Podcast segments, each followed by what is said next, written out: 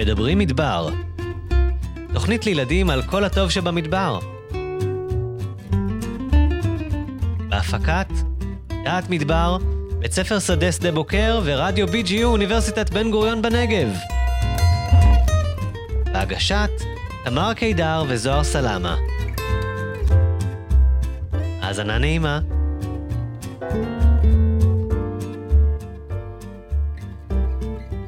מי מוציאים לשון כשהם מאוהבים? מי במדבר הם המטפסים הגדולים? למי יש קרניים גדולות וארוכות? היום בתוכניתנו מדברים מדבר, נפגוש את היעלים והיעלות. היי תמר, היי זוהר. מה שלומך? איזה כיף, תוכנית ראשונה. כן, ממש מרגש. לא תאמיני מה קרה לי הבוקר. ספרי לי. יצאתי החוצה, כמו בכל בוקר, להסתכל ככה מה, מה מזג האוויר היום, וחיפשתי את החמניות ששתלנו לפני אה, כמה שבועות בגינה, ולא היו חמניות. לא היו חמניות?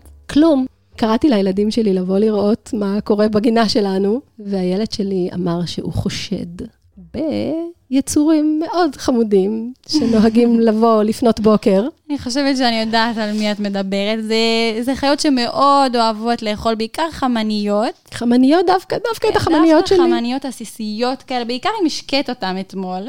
נראה לי שאלו היעלים שחיים פה בנגב ובמדבר יהודה. ומדרשת בן גוריון יישוב שנמצא באמצע המדבר.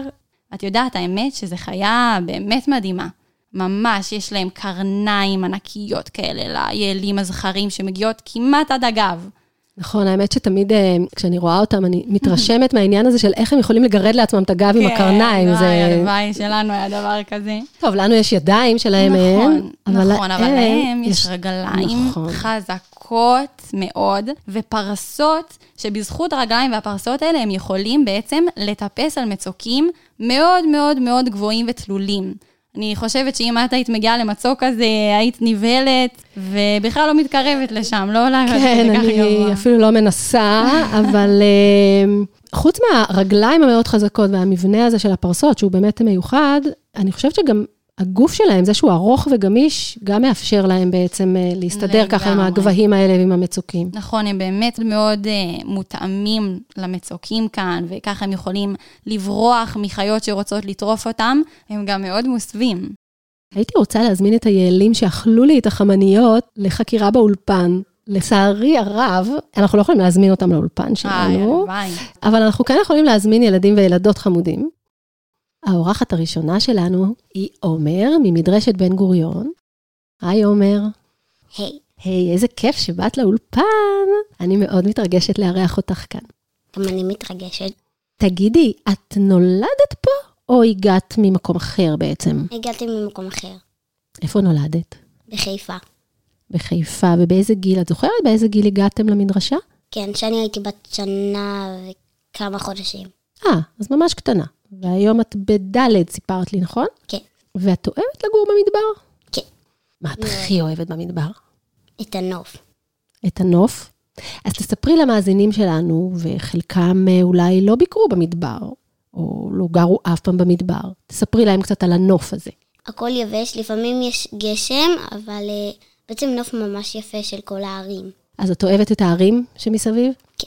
כשאת מטיילת, אז הכל אה, יבש כזה? אז מה כל כך כיף בלטייל כשהכל יבש? הוא לא הכי יבש, אבל יש uh, הרבה, כאילו לא הרבה, אבל יש לפעמים גשמים, אז יש גבים ומעיינות שכיף uh, להיכנס.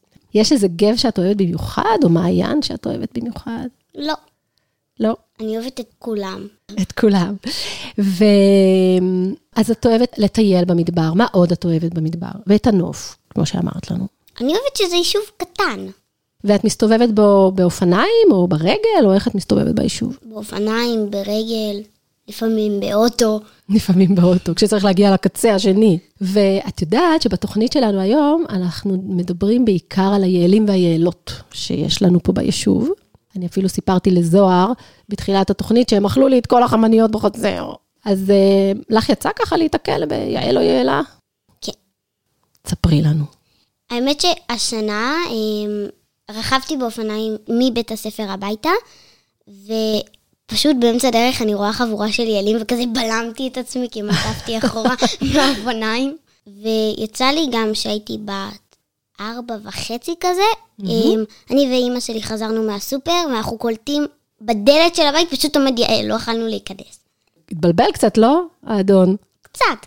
אז מה עשיתם בסוף? איך הזזתם אותו משם? חיכינו, חיכינו, חיכינו, ואז הוא זז. הוא פשוט זז. פשוט זז. אוקיי. אה, ואז הוא פשוט גם אכל לכם קצת מהגינה, כמו שהם עשו לי כן, בבוקר? הם אכלו לנו מהגינה. מה יהיה עם השובבים האלה? אבל הם חמודים, נכון? חמודים, אבל הם אוכלים הרבה. ותגידי, יצא לך, כשאת נוסעת ככה באופניים ונתקלת בחבורה של יעלים, שמעת אותם פעם אה, שורקים? אולי פעם אחת. נכון, יש להם, אני גם יצא לי לשמוע, יש להם מין שריקה כזאת. כן, ולא הבנתי מאיפה זה בא, ואז גלטתי שהיעל עושה את זה. היעל שורק, מעניין למה. יש לך איזה רעיון? למה הם שורקים? לא יודעת. אולי הוא קורא לה. אולי הוא קורא לה? מעניין. אנחנו נברר את זה, מתארחים אצלנו כל מיני מומחים פה באולפן. אה, אנחנו נשאל אותם לגבי זה. תודה, עומר, שבאת לאולפן, איזה כיף.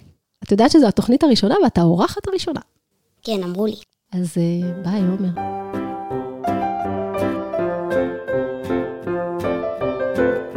תמר, שמתי לב שדיברת אה, עם עומר עכשיו על השריקות של היעלים. את יודעת לשרוק? אה, אני חושבת שכן, כזה, לא? יפה, וואו, אני לא יודעת לשרוק לצערי, אבל יש מסביבנו המון חיות שיודעות לשרוק, והאמת שאולי מידד, מידד גורן, איש הטבע שלנו בתוכנית, יוכל להסביר לנו על זה. היי מידד. היי מידד. בסדר גמור, איזה כיף שבאת להתארח אצלנו. כיף להיות פה, ממש. כיף להיות פה. דיברתם על שריקות, וואו, זה פשוט, אה, זה הנושא. למה? כי אתם דיברתם על יעלים, והשריקות של היעלים, ויש עוד כמה יצורים אצלנו במדבר ששורקים. וזה מזכיר לי איזשהו טיול שעשיתי פעם. כי אתם לא יודעות אולי, אבל אני לא נולדתי במדבר, אני נולדתי בצפון בכלל. וכשהגעתי למדבר, הייתי מלא מלא בסקרנות, פעם ראשונה במדבר, ורציתי לראות מה, מה קורה פה, ותמיד אהבתי בעלי חיים. אז התחלתי להסתובב. התחלתי להסתובב, לקחתי שקפת מהבית, והתחלתי להסתכל, ותמיד אהבתי ציפורים במיוחד. באחד הטיולים הראשונים שלי, אני זוכר, כשכבר אה, רציתי להכיר לא רק את המדבר פה בשדה בוקר, אלא מה קורה גם מעבר. ובאחד הטיולים ירדנו לאזור של ים המלח. זה אזור שהוא נמוך מאוד, הרבה יותר נמוך משדה בוקר, מאוד יפה. ובאחד הטיולים בים המלח, מה שמיוחד שם זה שיש נחלים אדירים, עם מצוקים גבוהים גבוהים, ובתוך הנחלים האלה יש מים. ככה שכל הסביבה שם שונה מאוד ממה שפה בשדה בוקר. ובאחד הימים באמת אה, נסעתי לשם וישנתי בבית ספר שדה, ולמחרת בבוקר קמתי והתחלתי לטייל. ואז, ממש אחד הדברים הראשונים שנתקלתי בהם, מה זה היה? שריקה. משהו כזה. הסתכלתי מסביב, אני לא רגיל ששורקים לי ככה. ראיתי מקיר אחד לקיר השני עפה ציפור, תוך כדי שריקה כזאתי, שחורה, כנפיים כתומים. אז אה, המשכתי לעקוב אחריה. ישבתי בשקט, הציפור הזאת עפה עם עוד חברה שלה. כשהסתכלתי מקרוב במשקפת, ראיתי שהן באמת שחורות, אבל אחת מהן יותר שחורה מהשנייה. המתנתי בסבלנות, פתאום מהצד הופיע עדר של יעלים. היעלים האלה לא ראו אותי, כי אני ישבתי, אבל כשהם פתאום הבחינו בי, מה הם עשו? נתנו שריקה. שריקה חדה. שריקה חדה, לא כמו של... לא יפה כזאת כמו, כמו של הטריסטרמיות, אלא חדה מאוד. וכשהסתכלתי עליהם, גם ראיתי שהם הסתכלו עליי. מה הבנתי מזה? מה הם אמרו שנראה לי בעצם? שהשריקה הזאת הייתה בעצם שריקת אזהרה. היעלה הזאת שראתה אותי, פתאום הבחינה בי, הזהירה את הילדים שלה. בדיוק, הזהירה את הילדים שלה, ואת כל העדר ליד, שיש פה בן אדם, שימו לב.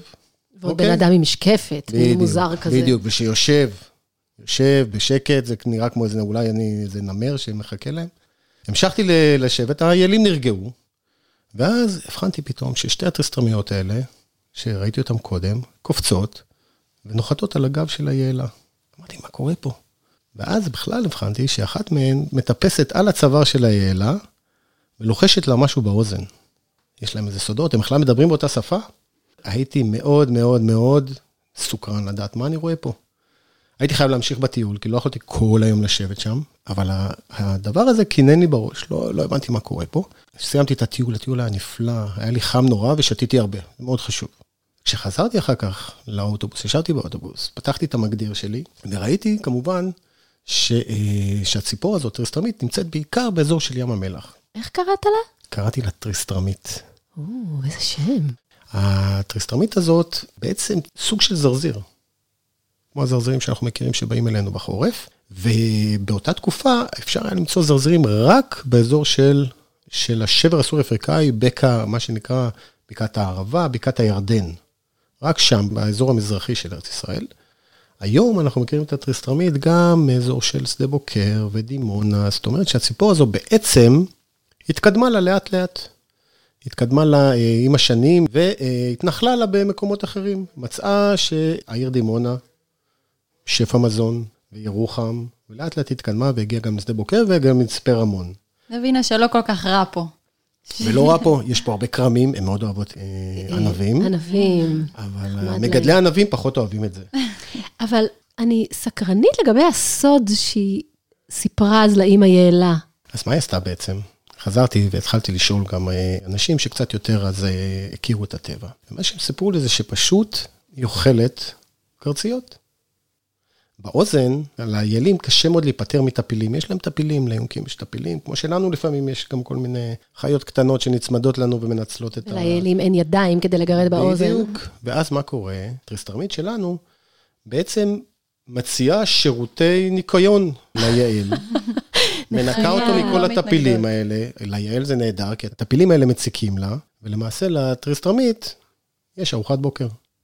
אז זה לא היה ממש סוד, אותה טריסטרמית פשוט הוציאה איזה קרצייה איזה יופי. מהאוזן. שיתוף פעולה, נכון, שתיהן נהנות מזה. בדיוק. אז יש למדנו... לו שם אה, נהדר לשיתוף פעולה הזה בטבע. כן, סימביוזה. זה בעצם, בעצם מצב ששני הצדדים נהנים מה... מפעולה אחת. וואי, איזה נכון, יופי. ומי שרוצה היום לראות אה, טריסטרמיות, באמת יכול ללכת לבקר ב, בעיקר בים המלח, זה, זה נהדר, בכל נחל גדול יש שם. גם בשדה בוקר וגם בעין עובדת אפשר לראות אותם ולשמוע אותם, וזה באמת חוויה נהדרת. הם שם כל השנה. יופי, תודה רבה מידד. בבקשה, איזה כיף. ממש, ואנחנו נתראה בתוכנית הבאה שלנו. נתראה, להתראות.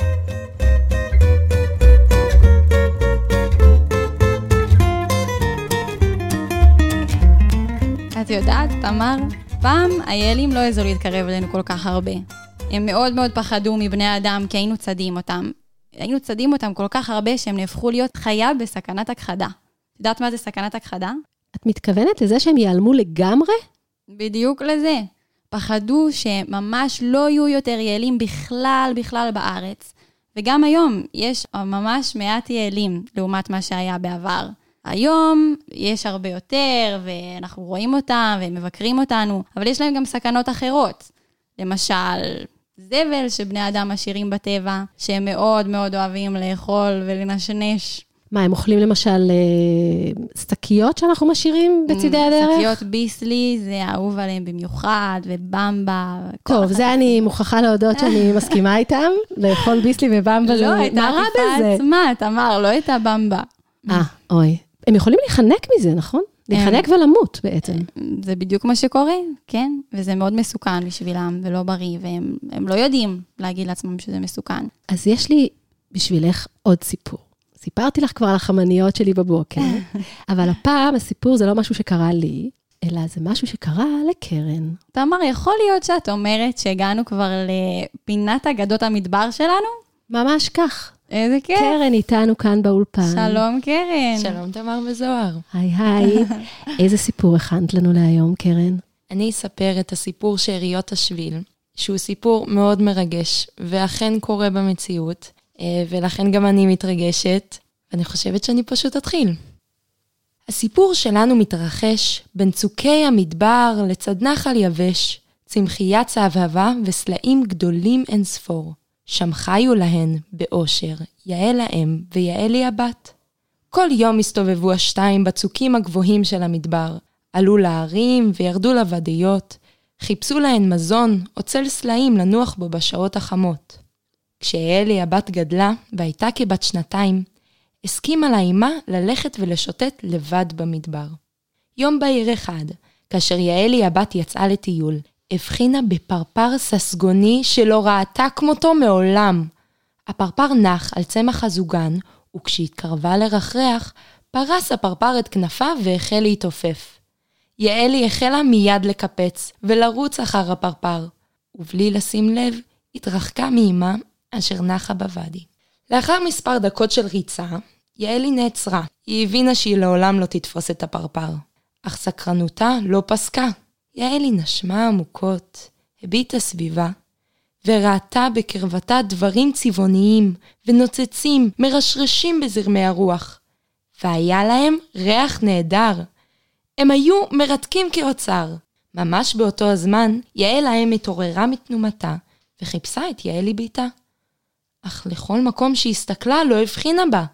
יעל האם החלה להילחץ. היא לא ידעה לאיזה כיוון יעלי הלכה.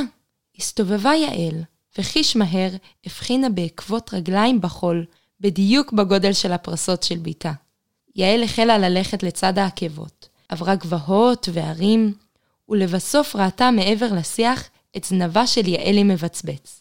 יעל קפצה משמחה, ורצה לעבר יעלי. אך אבוי! היא ראתה את בתה שוכבת, בוכייה, כואבת לה הבטן נורא. יעל האם לא ידעה מה לעשות. נשכבה לידה והחלה ללקק את גופה של יעלי. שעתיים שכבו להן השתיים, עצובות וכואבות, עד שלפתע הבחינו בדמות של ילד יורדת מההר לכיוונן. נבהלה יעל להם, כי פחדה מהמפגש עם בני אדם. אך מאחר שלא הייתה לה דרך לקחת את יעלי למקום אחר, נשארה באותו המקום לצד בתה, והסתכלה בעיניים חוששות לעבר הילד המתקרב.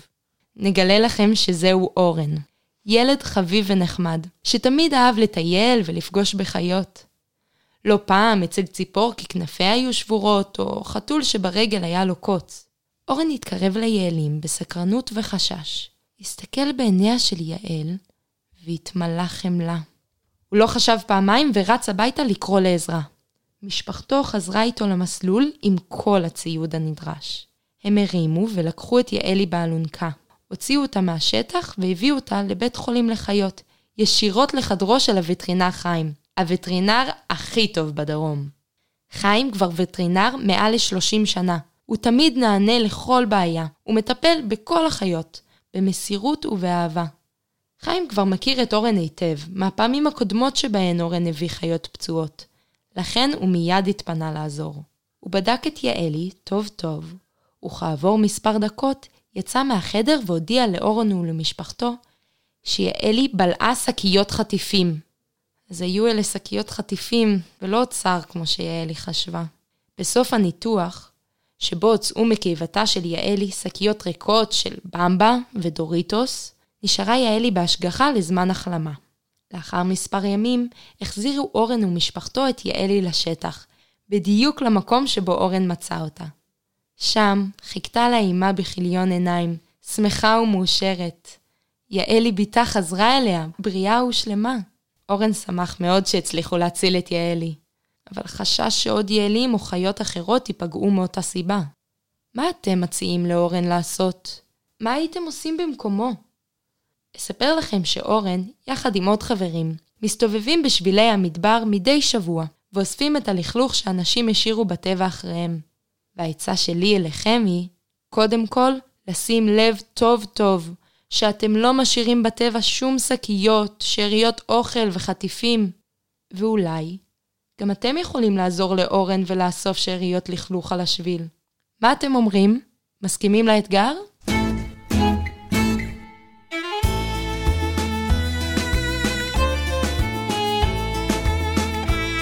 את יודעת, זוהר, אני מרגישה שקרן דיברה גם על אהבה בסיפור הזה. יש נכון. הרבה אהבה, נכון? בין יעל ליעלי. נכון, ובין ואורן. הילד הזה, שכל כך חמוד ו- ונהג ככה באהבה. עוד לא דיברנו על אהבה. נכון, שלנו. עוד לא דיברנו על אהבה, אהבה בין יעל זכר ליעלה נקבה. נכון, ואת יודעת, אמר, האמת שממש עכשיו, בסתיו, זאת התקופה הכי טובה לדבר על אהבה, כי ממש עכשיו היעלים מחזרים אחד אחרי השנייה.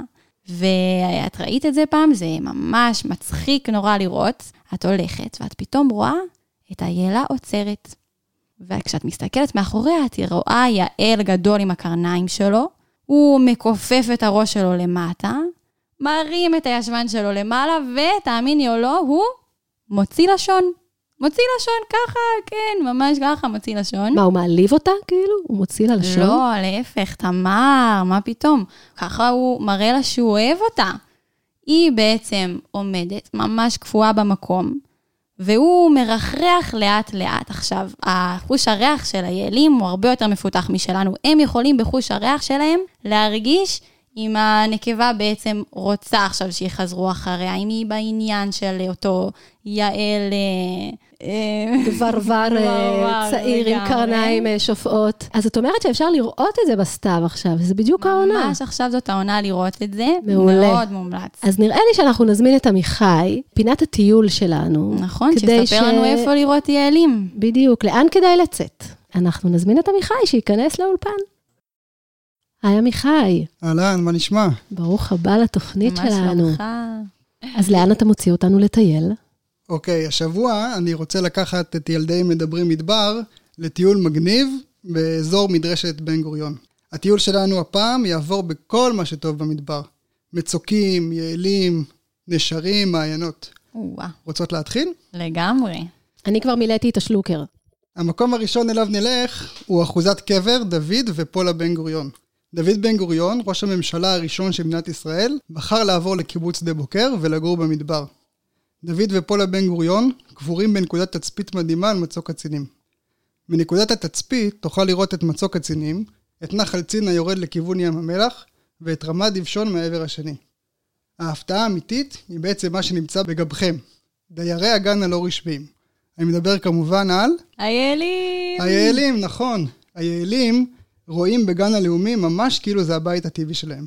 ואפשר לראות את כל מה שדיברתם בתוכנית. קרבות, חיזור ומשחקים שאתם יושבים על הדשא בפארק. אז אחרי שנהנינו מהתצפית, נוכל לרדת למטה ולהתחיל את הטיול האמיתי. הטיול שלנו הוא בקניון עין דת. קניון עין דת הוא חלק מנחל צין הגדול שראינו מהתצפית. קניון זה לא מקום שיש בו חנויות בגדים, אתם יודעות. זהו אזור בו מצוקים סוגרים על הנחל ונהיה לנו מעין מעבר צר בנחל. נתחיל ברחבת החנייה, וממש אחרי כמה דקות של הליכה, נוכל לראות עץ גדול בצד הנחל. העץ הזה הוא סיפור מיוחד, קוראים לו אלה אטלנטית. שמעתם עליו פעם? לא שמעתי. האלות האטלנטיות הם עצים מיוחדים מאוד, שמגיעים אלינו ממרכז אסיה. העצים הגדולים האלה הם שאריות של אקלים קדום שהיה בהר הנגב, שהיה כאן קר וגשום יותר. היום האלות האטלנטיות חיות בנגב בעיקר במקומות שבהם הן יכולות לאסוף להם מים בקלות. כמו מתחת משטחי סלע, או כמו כאן, ליד מקור מים. העץ הזה הוא באמת מרשים. ניפרד לשלום מהאלה, ונעלה בשביל במעלה הנחל. מיד נשמע את המים זורמים בנסיכי המלוח, הסמר והקנה, וציוצי הציפורים הנמצאות בסבך השיחים. כיף גדול לנשנש קצת עלים משיח המלוח תוך כדי ההליכה. נדלג מעל לפלג המים הזורמים ונמשיך בהליכה. המצוקים המרשימים ייסגרו מעלינו, ונוכל לראות את מלך השמיים בביתו, הנשר המקראי. אנחנו נוכל להוציא את המשקפות שהבאנו מהבית, ולהציץ לחייהם של הנשרים. בעונת הכינון נראה את הנשרים מאכילים את הגוזלים. לפעמים בשעות הבוקר נראה את הנשרים מחכים לאוויר שיתחמם בשביל שיוכלו לצאת לטיסות הבוקר שלהם בחיפוש אחר מזון. אתן יודעות, עין עובדת הוא אחד המקומות האחרונים שבו הנשר המקראי מקנן באופן יציב. ולכן חשוב לשמור על המקום ולתת לנשרים ולשאר החיות לחיות כאן בשלווה ללא הפרעה מיותרת של בני האדם. השביל ממשיך במעלה הנחל, ואנחנו עוברים ליד בריכות מים קטנות. ציפורים רבות בעונת הנדידה משתמשות בעין עובדת כמו בתחנת דלק. עוצרות לנוח, אוכלות קצת חרקים, מתרעננות במים וממשיכות הלאה. יש כאלה שכל כך מתאהבות במקום, שנשארות כאן אפילו ליותר זמן. נגיע למפל בקניון. המפל זורם ממים לאורך כל השנה. ואנחנו באמצע המדבר, הייתם מאמינות? המים מגיעים משכבות הסלע. שכבה אחת אוגרת את המים, ושכבה שנייה עוצרת את המים מלחלחל. וכך המים פורצים החוצה ונוצר לנו המעיין. למרות שמאוד מפתה לקפוץ לבריכה ולשחות, אנחנו לא נקפוץ, כי המים בעין עובדת שמורים רק לחיות הבר. כמו היעלים שנמצאים במצוקים מעלינו, ויורדים לשתות במעיין כשאנחנו לא כאן. אחרי שנראה את המפל, אתם צריכים לשאול את אבא ואימא אם יש להם עוד כוח. כי אנחנו הולכים לעלות במדרגות על קיר המצוק להמשך המסלול. למי שהתעייף, אפשר מהמפל לחזור בחזרה לחנייה. נעלה לחורשת עצי צפצפת פרט, במהלך ההליכה נרים את הראש ונראה על קירות המצוק מעין כוכים, מערות במצוק. המערות האלה נחצבו על ידי נזירים ביזנטים שחיו כאן בעין עובדת לפני 1,700 שנה. כשנגיע לעצי הצפצפה, כדאי לעצור ולנוח, אולי לאכול איזה חטיף. לפנינו עלייה בסולמות עד לראש המצוק. ננוח מעט, נגיד להורים לא לפחד, ונטפס בסולמות עד לראש המצוק של עין עובדת. טוב, תמר, נשמע שעכשיו אנחנו צריכות לצאת לטייל. אני מוכנה, שלוקר מלא, הכובע כבר יש. נכון, והכי חשוב, עכשיו אנחנו יודעות כל כך הרבה על היעלים, כשנפגוש אותם, אז אה, אני מרגישה שאני כבר כמעט מכירה אותם. אני מאוד רוצה לנסות לטפס על איזה מצוק בעקבותיהן, אבל לא, לא, זה נראה לי קצת מסוכן, אנחנו פשוט נעמוד מהצד ונסתכל. מהצד. אולי נוציא לשון. אז אנחנו יודעות מי מוציא לשון ולמה, ועל הקרניים הארוכות שאפשר נכון. לגרד איתם ולעשות איתם קרבות. אולי נראה גם טריסטרמית ויעל משתפות פעולה. Mm, טוב, אז יאללה, אנחנו יוצאות לדרך.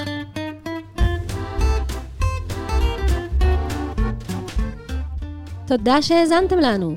צוות התוכנית, מידד גורן מגיש פינת הטבע, עמיחי שדה ואבי עטר מגישי פינת הטיול, קרן, כותבת ומגישת פינת אגדות המדבר. הפקה, דודו רשתי ותמר קידר. עריכה טכנית, דניאל למנסדורף, ועל המוזיקה המקורית, טל וגנר. צוות המערכת, הגר לשנר ועמרי גלבר. עוזי רביב, מנהל תחנת רדיו BGU. תודה מיוחדת לאבי עטר וזיו שרצר מבית ספר שדה שדה בוקר, פרופסור אוריאל ספריאל ואלי פלג מהאוניברסיטה העברית בירושלים. התוכנית הוקלטה באולפני רדיו BGU, אוניברסיטת בן גוריון בנגב. כאן תמר קידר, וזוהר סלמה. נתראה בתוכנית הבאה.